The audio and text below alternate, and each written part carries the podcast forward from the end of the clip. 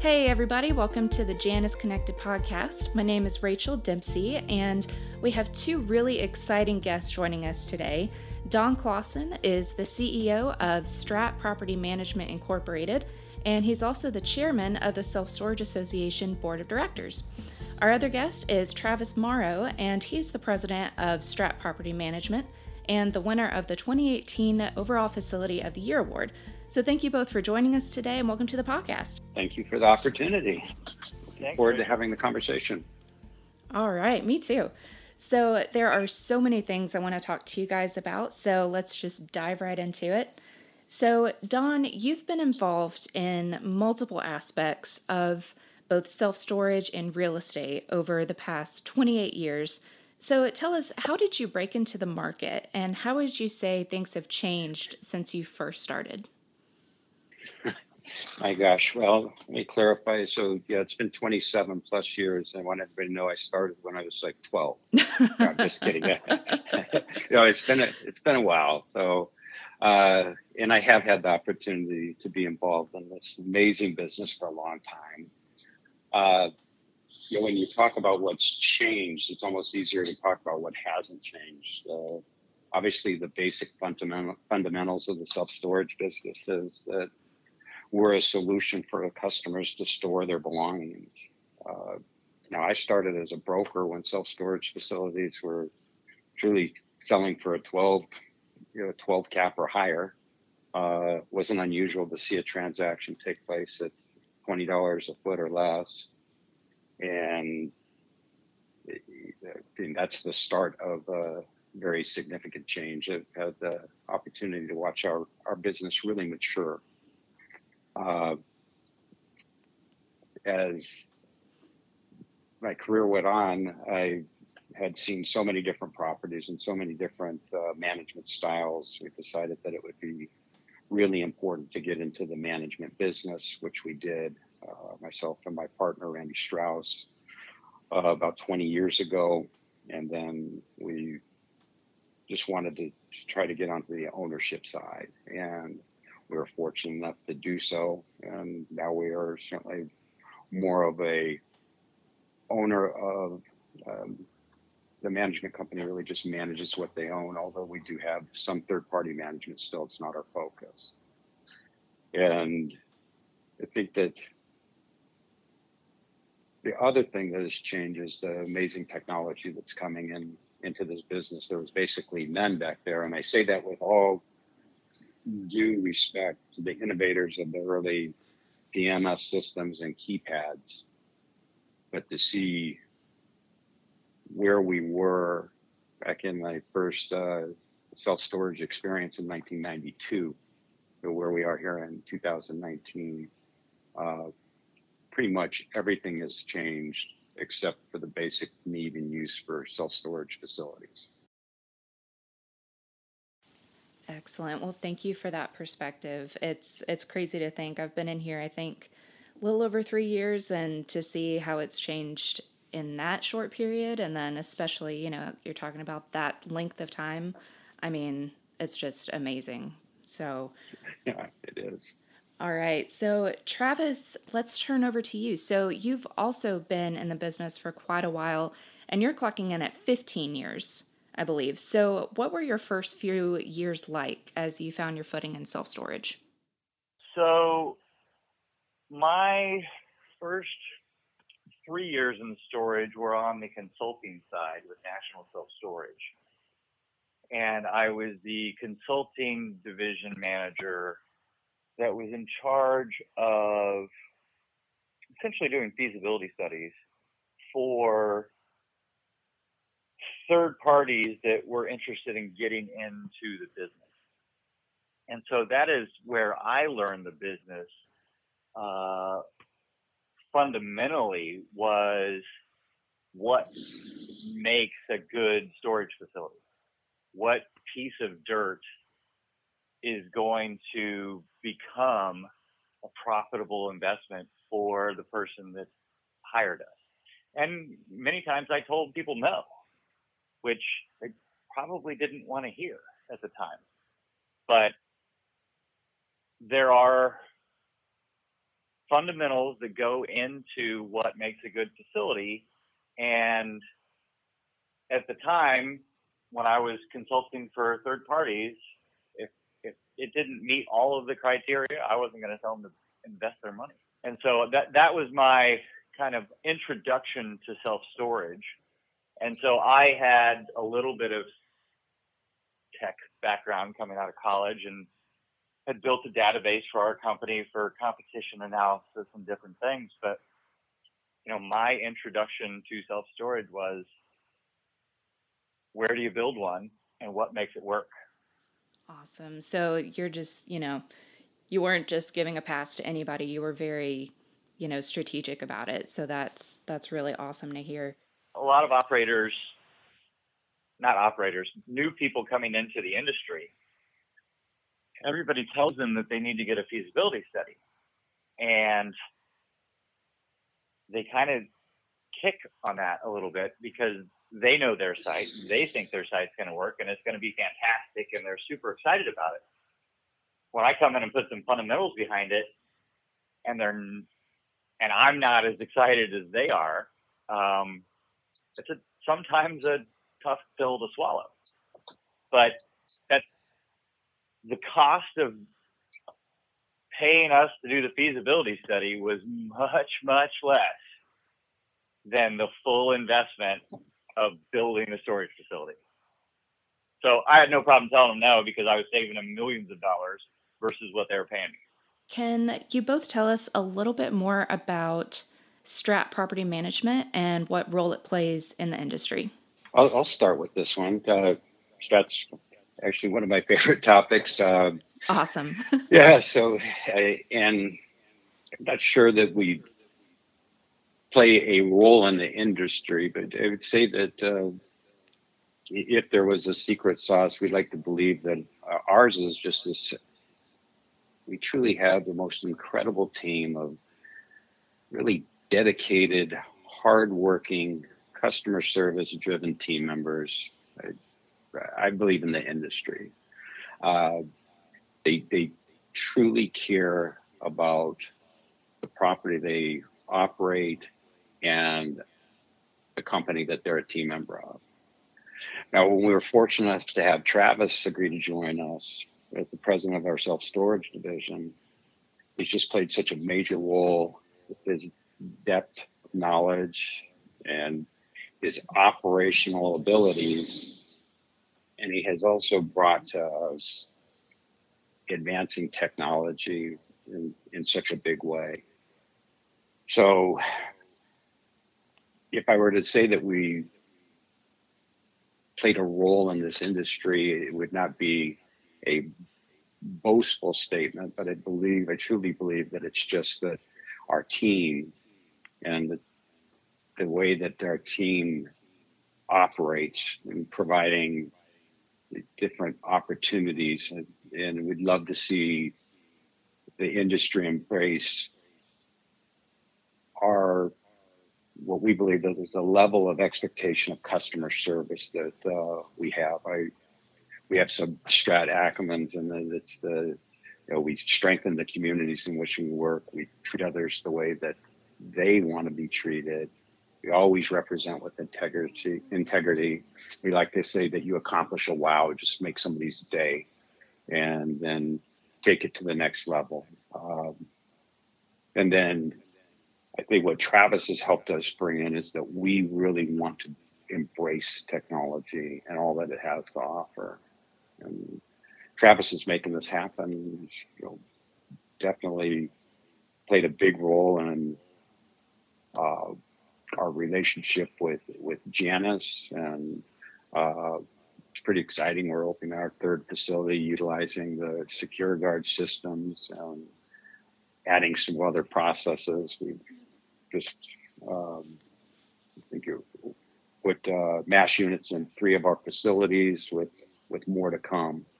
And I'm not sure that that's industry changing, but it's something that we're very proud of here at Strat Property Management. And I will say that Don is certainly not boastful, but I believe that Strat Property Management does have an impact on the industry, and not just from the technology side that Don referenced, but we're on the phone with the chairman of the board of the Self Storage Association. I'm also on the board of directors of the Self Storage Association. We are having an impact on our industry above and beyond the impact that we're having on our own facilities. And I agree 100% with Don that I wish the entire industry would come around to the technological developments that are happening in our industry purely from a customer experience standpoint. My flag right now is customer experience, and I talk about it as frequently as I can to as many operators as I can, because we need to pick up the pace as an industry, in my opinion, of the customer experience. If you look at your cell phone and think about how many businesses are represented on the apps of your cell phone, we want our stores to be one of those businesses, because that's how customers choose to interact with the world today. And I need my stores to be there. And any self-storage operators, I would hope, would also want to be there. And the technology is presenting itself to allow us to do that. So it's really that idea of meeting the customers and potential customers where they are, as opposed to that old school idea of just having them find you kind of randomly on the internet or the yellow pages or something. Well, I haven't said yellow pages in a long time, but yeah. But Rachel, you put that very well. It's meeting the customers where they want to be met. And, you know, we talk again about the value of a great manager, assistant manager, anybody that represents any of our facilities. And Travis puts it very well that technology is changing the way that we are going to operate. And, you know, people don't usually love change, but they certainly are embracing the technology that's available to them. And we are certainly seeing more and more activity driven through the cell phone or their computer sitting at home, and we are embracing it. And we believe that it's not a choice, because that's what a good base of our customers want. And so if we're going to treat others the way they want to be treated, we certainly better be able to offer this. Awesome. And that's definitely setting you guys apart. And something else I wanted to touch on. So, you know, our podcast, we're really, you know, trying to reach out to and provide a resource for folks who have been in the industry for a while, but also those who may be brand new to it. And, you know, hearing expertise like from you guys and some of our other guests, I always like to ask this question. And Don, what are the top 4 or 5 things that you wish that you'd known when you built your first facility? And alongside that, what are some of the biggest lessons you've learned from that first construction experience? Oh, Rachel, if we could narrow it down to the 40 or 50 things that I learned that I would build the first facility, that would be better. All right, I've got the time. Yeah, well, you're going to take 4 or 5. Yeah, that'd be great. I truly have been doing this for a while, and I really couldn't narrow it down to 4 or 5 things. I think that truly we learn 4 or 5 things on each new project. And I'm not trying to duck your question in any way, and I'll share some information. But this is another thing that Travis has brought to us, that to our organization. He has an incredible eye for detail, creativity, and then blended with his understanding of technology, he has really stepped up our development opportunities, and it just it's in a way that's you can't really measure the capacity. The primary thing that I believe that I've learned is the importance of really building the product and the right unit mix that's needed for the location, and that knowing that that can change, make sure that you provide enough flexibility in order to change those unit sizes. So think ahead, and if you're having, you would determine that the biggest need in that market are 10 by 15s, that knowing that that might change to a need for 5 by 10s or 10 by 30s, when you're designing your facility, really recognize that the current unit mix you're building to is likely subject to change over the decades or however long you're going to own that facility, and try to think ahead and build for that in the way that you're laying out your original facility. The other thing is to not cut corners, not to try to do it as cheaply as possible, which I think that the storage business are known for being quite thrifty and wanting to do things as economically pleasing as possible. But cutting back on making your facility stand out. I mean, Travis took it certainly to another level with his Dove Mountain location, but something between that and like the first facility that I built in 1999, or again, not only has the market changed, the world's changed, in the self-storage world. But I think that you have to keep in mind that your unit mix might change, build for that, and then also, as tough as it is when you're spending that money, spend it wisely, but don't cut back on the systems that are needed. And whether that's, again, we're not trying to make this a Janus commercial, but use the upgraded Janus material, or put in the SecureGuard Noki system, which again, we have done in the last 3 facilities that have come out of the ground, and go ahead and spend a few extra dollars doing your office the right way, and provide some technology options in the office, as Travis has done about Mountain, and we have done at our Lakeside location that recently opened, and our next one that's opening. Awesome. Well, thank you so much for that. And Travis, let's get your take on that question. What are the top few things you wish that you'd known when you built your first facility? I've been somewhat fortunate, and it was an unexpected benefit, I'll call it, of being the facility of the year, because I've gotten to tour my facility for numerous self-storage operators of all sizes, talking about the things that we did at that facility. And when we built that specific project, that was the first one that I had gotten to build in about 9 years. And when we built it, my focus was customer experience.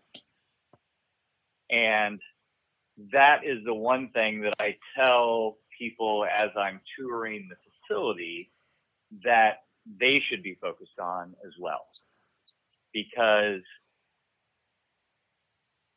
15 years ago, when I was doing feasibility studies, it was, here's your drive-up units, and people will put a lock on them, and they'll go through the gate, and, it's pretty vanilla, standard self-storage experience. That has changed so dramatically that I wish I would have paid more attention to what that experience was then as I'm doing currently. You know, as I said, my flag right now is customer experience. And that is the one thing that if I could have paid more attention to it 15 years ago, that just how tenants interact with our properties could have driven a lot more value for my tenants had I been more focused on it. Now I'm solely focused on it, but 15 years ago, that's what I would have told myself. It's the customers. It's how they experience self-storage. All right. Thank you so much for that. And this wraps up the first half of our two-part series with Don and Travis. You can check out our next episode to hear the rest of our conversation.